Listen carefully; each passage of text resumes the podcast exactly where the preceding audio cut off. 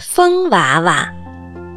一天，风妈妈对风娃娃说：“你长大了，可以帮人们做好事了。”真的吗？我终于可以做好事了！风娃娃高兴极了。风娃娃看见一个大风车，下边有流水哗哗地流淌着。风娃娃深深地吸了一口气，鼓起腮，使劲儿地向风车吹去。风车转快了，水流欢乐地向田野、果园里流去。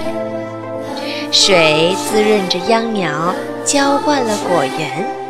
农民伯伯都向风娃娃表示感谢。风娃娃来到风力发电厂。架架风桨就像朵朵盛开的花瓣，风娃娃看见以后，急忙赶过去，用更大的力气对着风桨吹起来。风桨飞快地转起来，强大的电流从电厂输向了千家万户。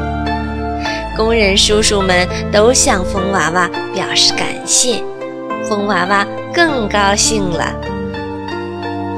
风娃娃想，帮助人们做好事真是太容易了，有力气就行了。风娃娃来到了小村庄，他用劲一吹，将人们晾晒的衣服啊都吹跑了。人们都说，这个风娃娃实在是太讨厌了。